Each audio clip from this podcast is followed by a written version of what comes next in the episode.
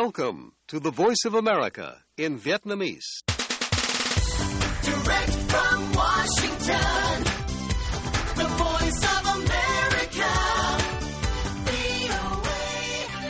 Ban Việt ngữ Đài Tiếng Nói Hoa Kỳ VOA kính chào quý vị.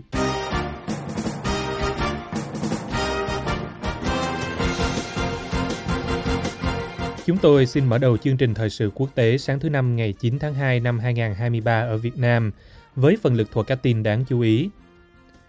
Cuộc điều tra vụ bắn rơi máy bay MH17 ở Ukraine năm 2014 kết thúc, có dấu hiệu Vladimir Putin can dự. Ngoài ra, những tin tức khác đáng chú ý bao gồm số người tử vong trong trận động đất ở Syria, Thổ Nhĩ Kỳ hơn 11.000. Tổng thống Ukraine công du châu Âu giành được cam kết của Anh về đào tạo phi công. Mỹ chia sẻ thông tin vụ khinh khí cầu Trung Quốc cho 40 quốc gia.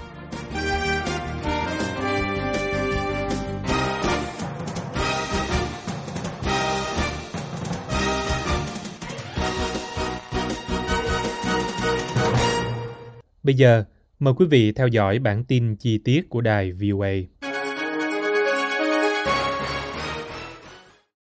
Các gia đình ở miền Nam Thổ Nhĩ Kỳ và Syria trải qua đêm thứ hai trong cái lạnh cống hôm 8 tháng 2, trong lúc lực lượng cứu hộ gấp rút cứu người mắc kẹt ra khỏi đống đổ nát trong trận động đất lớn xảy ra hôm 6 tháng 2, khiến hơn 11.000 người chết, theo hãng tin Reuters.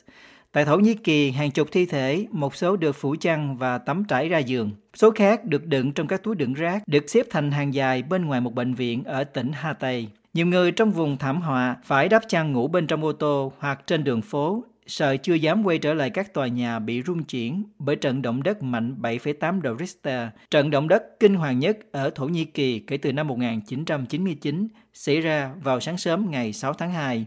Lực lượng cứu hộ ở Thổ Nhĩ Kỳ và ở nước láng giềng Syria cảnh báo rằng số người chết sẽ tiếp tục tăng do một số người sống sót cho biết công tác cứu hộ vẫn chưa đến kịp.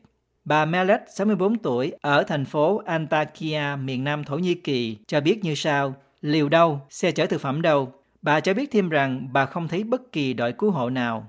Bà nói thêm, chúng tôi chưa thấy bất kỳ sự phân phát thực phẩm nào ở đây, không giống như những thảm họa trước đây ở đất nước chúng tôi.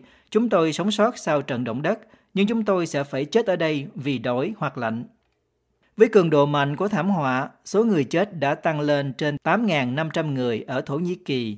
Tại Syria, nơi đã bị tàn phá sau 11 năm chiến tranh, con số tử vong được xác định đã tăng lên 2.500 người chỉ sau một đêm, theo chính phủ Syria và một cơ quan cứu hộ hoạt động ở vùng Tây Bắc do phiến quân kiểm soát. Tổng thống Thổ Nhĩ Kỳ Tayyip Erdogan ban bố tình trạng khẩn cấp tại 10 tỉnh. Tuy nhiên, dân cư tại một số thành phố bị hư hại của Thổ Nhĩ Kỳ bày tỏ sự tức giận và thất vọng trước những gì họ cho là phản ứng chậm chạp và không thỏa đáng của chính quyền.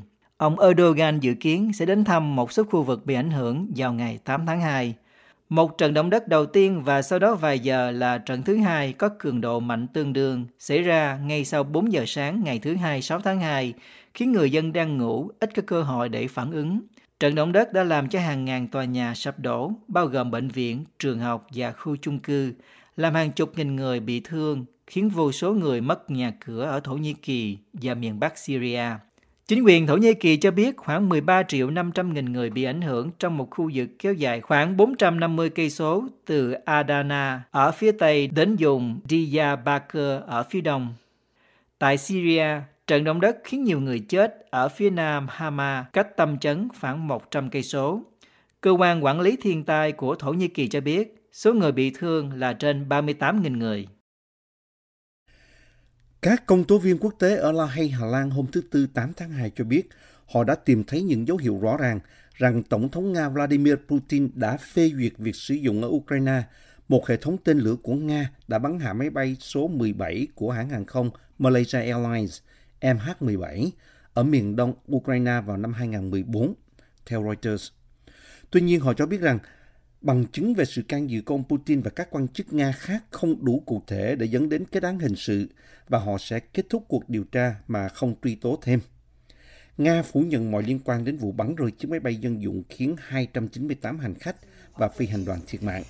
The investigation has now reached its limit. All leads have been exhausted.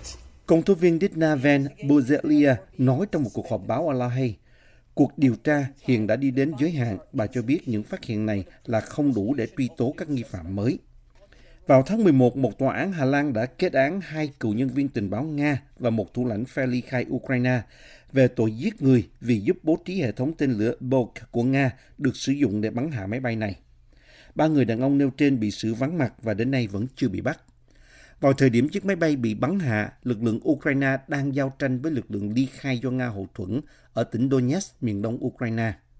Khi Nga sáp nhập Crimea từ Ukraine vào tháng 3 năm 2014, họ đã phủ nhận việc can dự quân sự vào cuộc chiến ở Donetsk vào thời điểm đó. Nhưng như một phần trong bản án của ba người đàn ông vào tháng 11, Tòa án quốc tế ở Hà Lan ra phán quyết rằng Nga trên thực tế đã kiểm soát tổng thể các lực lượng ly khai ở Donetsk bắt đầu từ tháng 5 năm 2014. Các công tố viên cho biết hôm 8 tháng 2 rằng họ không thể xác định được các binh sĩ cụ thể chịu trách nhiệm bắn tên lửa làm rơi máy bay này, vốn thuộc lữ đoàn 53 của Nga ở Kursk. Các công tố viên trích dẫn một cuộc điện đàm giữa các quan chức Nga năm 2014 là bằng chứng cho thấy sự chấp thuận của ông Putin là cần thiết trước khi yêu cầu cung cấp thiết bị của phe ly khai được chấp thuận. Ngoài ra, họ đã trưng nội dung một cuộc nói chuyện vào năm 2017 giữa chính ông Putin và giám đốc điều hành do Nga bổ nhiệm của tỉnh Luhansk của Ukraine, trong đó hai bên thảo luận về tình hình quân sự và trao đổi tù nhân. Nga xâm lược Ukraine vào tháng 2 năm 2022 theo cái mà họ gọi là chiến dịch quân sự đặc biệt và vào tháng 9 cho biết họ đã sáp nhập tỉnh Donetsk và ba tỉnh khác của Ukraine. Ông Piet Bloek, người đứng đầu một tổ chức đại diện cho các nạn nhân cho biết ông thất vọng vì cuộc điều tra đã kết thúc, nhưng rất vui vì các công tố viên đã đưa ra bằng chứng cho thấy ông Putin có liên quan. Chúng tôi không thể làm gì nhiều với việc này. Ông Putin không thể bị truy tố, ông nói. Chúng tôi muốn biết ai là người chịu trách nhiệm cuối cùng và điều này nay đã rõ.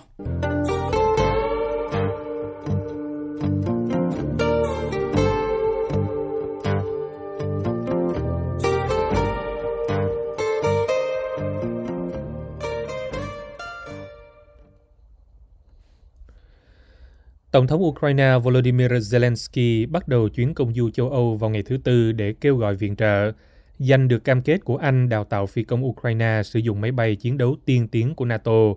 Đó là một bước tiến lớn trong hỗ trợ quân sự của phương Tây. Trong chuyến công du nước ngoài thứ hai kể từ khi lực lượng Nga xâm lược Ukraine vào năm ngoái, ông Zelensky đã hội kiến Thủ tướng Anh Rishi Sunak và phát biểu trước nghị viện ở London.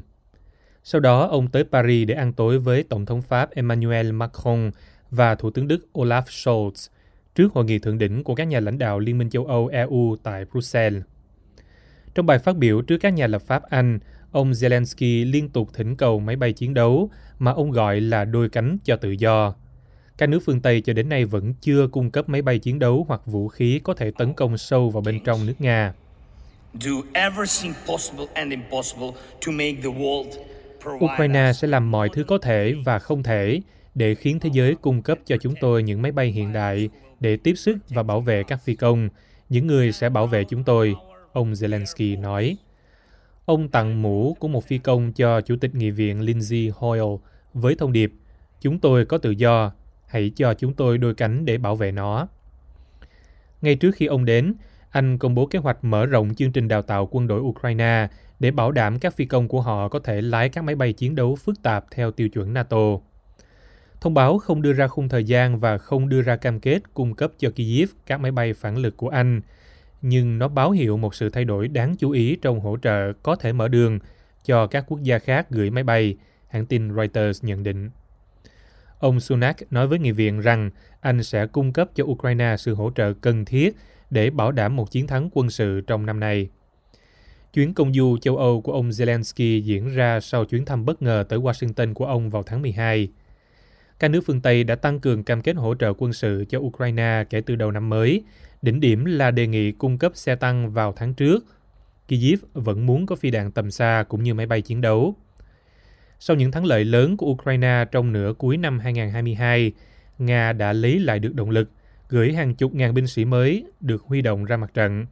Họ đã đạt được nhiều tiến bộ trong các trận chiến mùa đông không ngừng nghỉ, mà cả hai bên đều mô tả là giao tranh đẫm máu nhất trong cuộc chiến.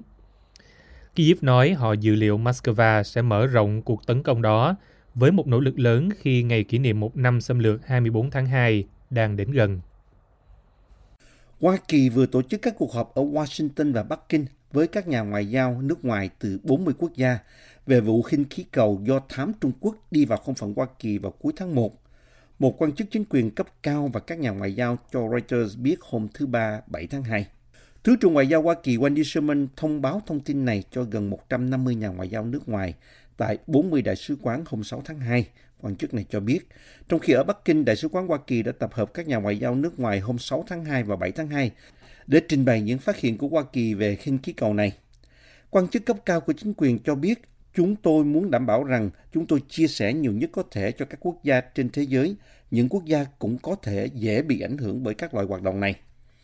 Việc thông báo của bà Sherman lần đầu tiên được báo Washington Post đưa tin. Tờ báo này cũng dẫn lời các quan chức Mỹ nói rằng khinh khí cầu do thám có liên quan đến nỗ lực giám sát quân sự quy mô lớn đặt trung tâm trên đảo Hải Nam của Trung Quốc ở Biển Đông. Trong khi các nhà phân tích chưa biết quy mô của đội khinh khí cầu Trung Quốc, các quan chức Mỹ trình bày về hàng chục vụ bay khinh khí cầu kể từ năm 2018 trên khắp năm châu lục, trong đó có một số nhắm vào Nhật Bản, Ấn Độ, Việt Nam, Đài Loan và Philippines. Bộ Ngoại giao Hoa Kỳ không trả lời ngay lập tức yêu cầu bình luận của Reuters. Các nhà nghiên cứu quân sự Trung Quốc gần đây lập luận trong các tài liệu công khai rằng khinh khí cầu và khí cầu nên được phát triển và triển khai nhiều hơn nữa trong một loạt các nhiệm vụ, Reuters đưa tin hôm 6 tháng 2. Các hoạt động quân sự này liên quan đến công nghệ từ một công ty tư nhân Trung Quốc là một phần của bộ máy hợp nhất quân sự dân sự của Trung Quốc, The Washington Post đưa tin. Sự xuất hiện của khinh khí cầu Trung Quốc trên bầu trời Hoa Kỳ vào tuần trước gây ra sự phẫn nộ chính trị ở Washington và khiến Ngoại trưởng Hoa Kỳ Antony Blinken hủy bỏ chuyến đi tới Bắc Kinh mà cả hai nước đã hy vọng sẽ hàn gắn quan hệ căng thẳng. Ông Blinken lẽ ra đã đến Bắc Kinh hôm 5 tháng 2. Hôm 4 tháng 2, một máy bay chiến đấu của lực lượng không quân Hoa Kỳ bắn hạ khinh khí cầu Trung Quốc bay ngoài khơi bờ biển South Carolina, một tuần sau khi nó lần đầu tiên đi vào không phận Hoa Kỳ. Trung Quốc cho biết đó là một khinh khí cầu khí tượng đã bay chệch hướng vào không phận Hoa Kỳ và là một sự cố bất ngờ đơn lẻ. Bắc Kinh lên án vụ bắn hạ này và cáo buộc Hoa Kỳ phản ứng thái quá.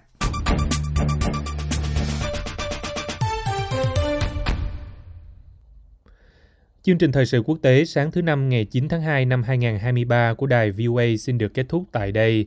Mời quý vị theo dõi tin tức được cập nhật thường xuyên trên trang web của Ban Việt ngữ ở địa chỉ voa tiếng việt.com. Cảm ơn quý vị đã lắng nghe và xin hẹn gặp lại quý vị trong chương trình sáng mai trên podcast. Hoàng Long cùng toàn ban Việt ngữ kính chào quý thính giả.